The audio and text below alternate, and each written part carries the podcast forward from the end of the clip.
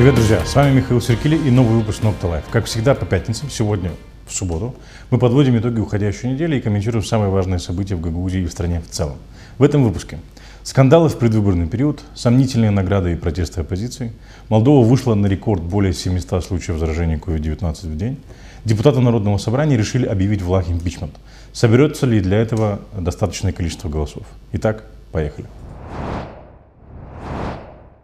До выборов президента Молдовы осталось всего ничего, пять недель. Что же происходит в это время в Кишиневе и в регионах? Предвыборная кампания в Молдове редко проходит скучно, а нынешние выборы тем более изобилуют информационными поводами. Так, на этой неделе в СМИ появилась еще одна новость, которую можно прокомментировать. Мы думали, что достигли дна, но снизу постучали. Извините, если эта фраза стала часто звучать в нашей передаче, но мы живем в стране, где это, кажется, стало девизом по жизни. Так вот, Президент Игорь Дадон вручил Орден Трудовой Славы Кому бы вы думали? Э, бывшему авторитету Михаилу Айзену, известному также как китаец. Он же владелец сети супермаркетов Фидеско в Молдове. Согласно досье сайта антикоррупция.мд, Михаил Айзен и его брат Олег, он же Мао, фигурировали в сводках полиции в 90-х годах как лидеры организованной преступной группы, известной как еврейская группа. Михаил Э, приходился приближенным Валерию Ротарь по прозвищу Зеленый, лидеру преступного мира 90-х, расстрелянному в 1999 году. Вдова Ротаря Лариса Нефеткина заявила в интервью для прессы, что Михаила Айзена приглашали на все праздники и семейные торжества. В 2004 году, когда бывший президент Владимир Воронин объявил войну организованной преступности, Михаил Айзен, которому тогда было 39 лет, был арестован. После освобождения он вместе с братом переехал в Германию и вложил деньги в бизнес, в том числе в Республике Молдова. Орден Глория Мунчи или Орден Трудовой Славы э, присуждается за исключительные результаты в работе общественной деятельности и значительный вклад в области культуры, науки, спорта, общественной и социально-экономической жизни. Ну, президенту, конечно, виднее, какой там у Айзена был вклад. Вклад в кульках или в мешках, или какие у них там единицы измерения вкладов. Тем более выбор на носу, дело затратное, а Корнел по понедельникам раздает людям заработную плату. Общественность негодует, оппозиция пишет гневные письма. В интернете уже начали появляться карикатуры. А что президент? Администрация президента заявила, что он подписал указ, но, мол, лично Айзена не знает. Очень убедительное объяснение и, самое главное, отражающее истинный профессионализм и ответственность нашего пока еще президента. Сам же Михаил Айзен написал открытое письмо к СМИ и политикам, сказав, что ему наркотики подбросили в 2000-х, а он, дескать, честный предприниматель и руководитель. Тут стоит отметить, что даже после шквала возмущения ордена Айзена никто не лишил. Ну что сказать, государственные награды Молдовы присуждались и более одиозным личностям, таким как Лукашенко и даже Плохотнюк. Пока все возмущены награждением сомнительных персонажей, Дадон проводит полную избирательную кампанию за государственный счет. Поездки по всей стране, посещение предприятий, встречи с людьми. Он уже заявил, что не будет участвовать в предвыборных дебатах. Эту, эту же тактику применяла Ирина Влах на последних башканских выборах. Логика отказа от участия в дебатах в данном случае очень проста и вполне объяснима. Зачем отвечать на вопросы оппонентов, которые обязательно припомнят все косяки и невыполненные обещания? Особенно, когда из обещанного не выполнено ровным счетом ничего. Проще за государственный счет на, комфорт, на комфортабельном автомобиле в сопровождении кортежа проехаться по стране, встретиться с рядовыми жителями и навешать им очередную порцию отборной лапши. Пока Дадон колесит по городам и весям, оппозиция пытается хоть как-то донести свою точку зрения до Центральной избирательной комиссии. Партия ПАС устроила м, протест перед э, зданием Центральной избирательной комиссии с требованием обеспечить честные и справедливые выборы. Причин опасаться того, что выборы могут быть нечестными, уже предостаточно. Уже сейчас есть доказательства фальсификации избирательных списков диаспоры в России и есть подозрение, что социалисты планируют провернуть в Приднестровском регионе то, что делали демократы во время парламентских выборов по цене 20 евро за голос. Про социалистическая пресса вовсю смакует запись разговора физрука из Окницы, который говорил своим ученикам о том, что нужно пойти на выборы и проголосовать за Майю Сан. За Майю Сан. Он нелицеприятно высказался о пожилых людях, которые голосуют за ПСРМ, и о депутатах-социалистах. Этот случай даже обсудили на заседании правительства. Прододоновские СМИ уже пестрят заголовками. ПАС считает всех пенсионеров такими и сякими. Чего еще ожидать от пропагандистских СМИ? Однако, если судить партию по каждому отдельному стороннику, то социалистам вообще худо будет. Давичи в Гагаузе один социалист в Народном собрании намеревался микрофон в интересное место засунуть. Страшно представить, какие заголовки были бы у пропагандистов в этом случае. На прошлой неделе ЦИК не допустил к участию в предвыборной гонке бывшего демократа, сейчас лидера про Молдова Андриана Канду. По версии Центральной избирательной комиссии были обнаружены неточности в списках подписей в поддержку его выдвижения. Про Молдова представила 25 тысяч подписей для регистрации Андриана Канду кандидатом на выборах. Из них 18 тысяч признали действительными. Однако в Центральной избирательной комиссии сообщили, что в некоторых районах Канду не набрал необходимого минимального э, числа подписей. От участия в предвыборной гонке отказался глава партии регионов Александр Калинин. Он, можно сказать, с боем пытался зарегистрироваться в качестве и претендента, и кандидата на выборах. Вначале ЦИК ему отказал в регистрации инициативной группы, а затем Калинин отказал, отказался сам. Он утверждает, что во время сбора подписей был избит его активист, и для того, чтобы не подвергать опасности, опасности здоровья своих сторонников, он решил полностью отказаться от участия в предвыборной гонке. Мы и дальше будем наблюдать за тем, как проходит предвыборная кампания, а вы подписывайтесь на наш канал в YouTube, следите за сайтом nocta.md и нашими передачами Nocta Life и Nocta Talk. На этой неделе Молдова вышла на рекорд, точнее антирекорд и, и по количеству новых случаев заражения коронавирусом, и по количеству смертей в день. В среду было выявлено 786 новых случаев и 19 смертей от осложнений, вызванных коронавирусом. Общее количество заражений достигло 48 953 случая и 1252 смертей. А, это в маленькой Молдове. А вот какие данные в Болгарии. В ту же среду подтверждено 109 новых случаев заражения коронавирусом. А общий баланс случаев заражения составил 19 123. Разница колоссальная, при том, что Болгария в два раза больше нас по количеству населения. Можно бесконечно винить людей за то, что они забили на правила эпидемиологической безопасности, но, как мы видим, дело-то в людях. Трудно сказать, что болгары более дисциплинированные, чем молдаване. Речь идет о грамотном и стратегическом подходе и роли государства в регулировании норм поведения. Конечно, люди будут наплевательски относиться к ограничениям, когда сам президент их не соблюдает. Конечно, они будут нарушать все запреты, потому что, ну, к примеру же, можно закатить свадьбу сыночку, а что нам нельзя. Конечно, они будут они забудут про коронавирус, если о нем напоминают только когда хотят содрать штраф да побольше. Компания по информированию людей э, об опасности заражения сошла на нет. В публичных местах нет пано или других информационных материалов на доступном языке. Пандемия с нами надолго. И неужели мы прошли через сложнейший путь, теряя заработок, сидя с детьми дома, лишаясь элементарных прав и свобод для того, чтобы наши люди заражались сотнями, а правительство говорило, сами виновны. На фоне антирекорда э, разрешается проведение массовых мероприятий в ДК.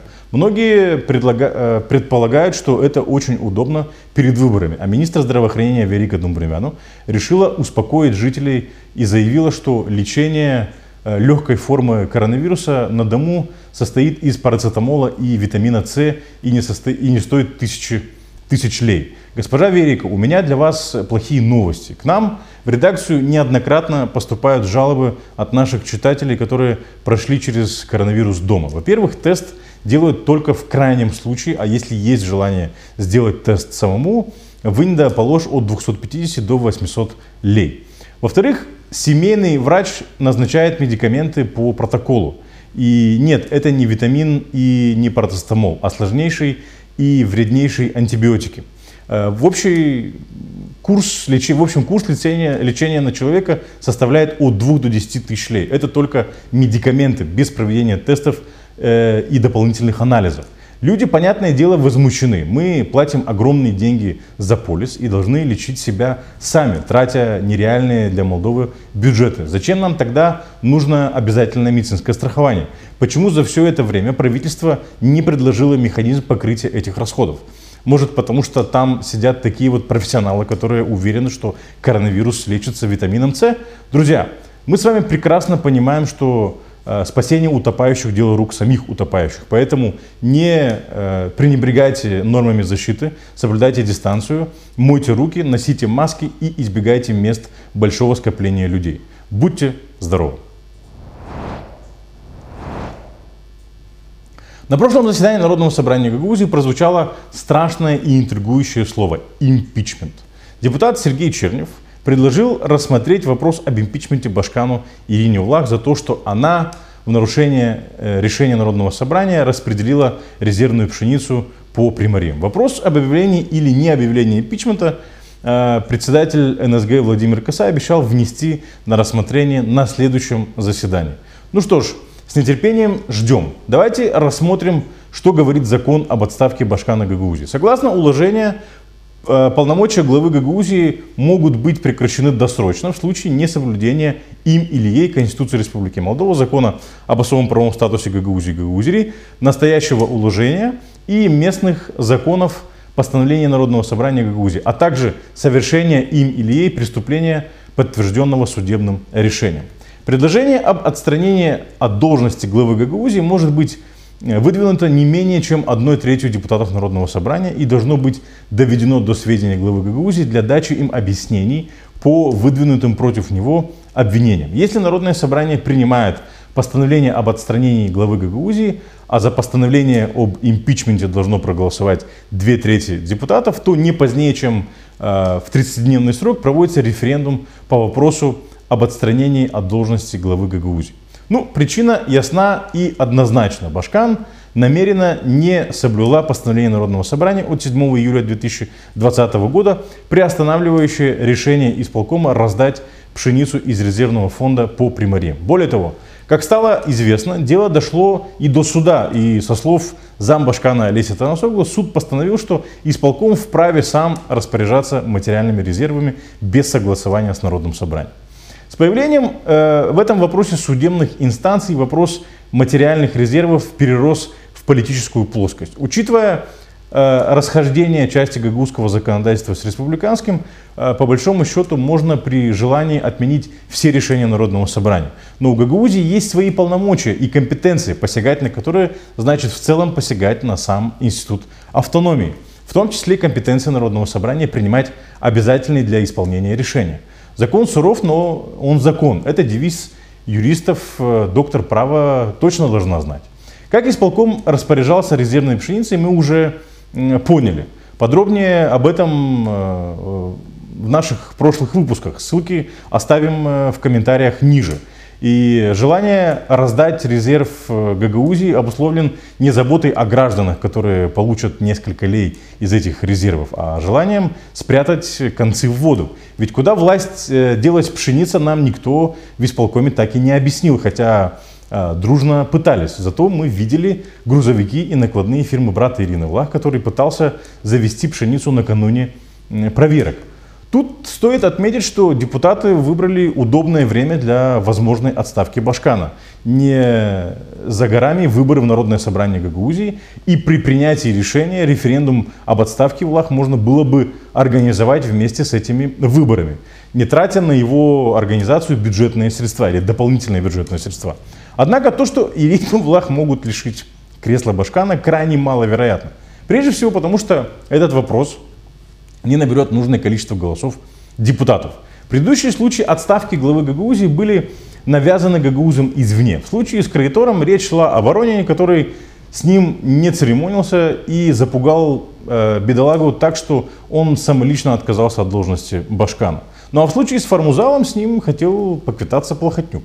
В 2013 году Народное собрание предприняло в отношении Формузала три попытки импичмента. Все три попытки были настолько топорные, что не могли быть успешными. Особенно одиозной была э, последняя попытка, когда Народное собрание назначило исполнять обязанности Башкана э, вместо Формузала Ирину Зеленскую. Правда, от идеи импичмента тогда отказались очень быстро.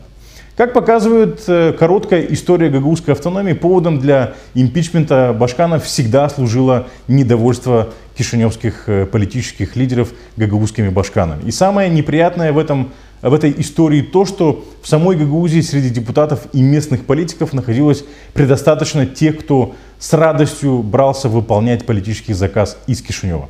Справедливости ради следует отметить, что нынешнее руководство дало предостаточно оснований для импичмента. Эти основания видны даже без проведения специального расследования. Чего только стоит неэффективное администрирование материальных э, резервов Гагаузии, откуда пропало больше половины резервной пшеницы, сокращение предметов и часов преподавания гагаузского языка, традиций и культуры гагаузского народа в школах, а также упразднение налоговой службы Гагаузии. И все это при попустительстве или непосредственном участии исполкома и Башкана Гагаузии. Чем это не нарушение закона об особом правовом статусе Гагаузии, решений и постановлений Народного собрания. Однако, способно ли Народное собрание и большинство депутатов Народного собрания усмотреть в этом основании для импичмента? Думаю, нет. Потому что гагаузские политики не верят в интересы Гагаузии, которые подразумевают самостоятельную политическую организацию для самостоятельного определения местной политической повестки. Гагаузские политики верят в магию политической крыши из Кишинева, которая дает карт-бланш на продвижение своих экономических интересов и подавление политических оппонентов в регионе.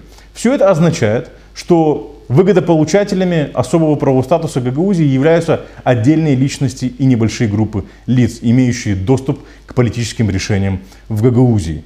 И политическую крышу из Кишинева, которая не хотят быть прозрачными, не хотят принимать решения во благо всего региона и его жителей. Не думаю, что 30 лет назад жители региона выходили э, встречать волонтеров и рисковали своими жизнями ради того, чтобы сегодня то, что э, было получено ради сохранения мира в стране и регионе и процветания всего гагаузского народа, сегодня сливалось так бездарно в обмен на красивую и комфортную жизнь для отдельных его представителей. Мы будем ждать следующего заседания Народного собрания и будем информировать вас о происходящих событиях. А для того, чтобы не пропустить, подписывайтесь на наш канал в YouTube, наши странички в социальных сетях и посещайте сайт nocta.md. Друзья, спасибо, что остаетесь с нами. Мы будем рады вашим комментариям, лайкам и репостам. С вами был Михаил Серкели. Увидимся через неделю в новом выпуске Nocta.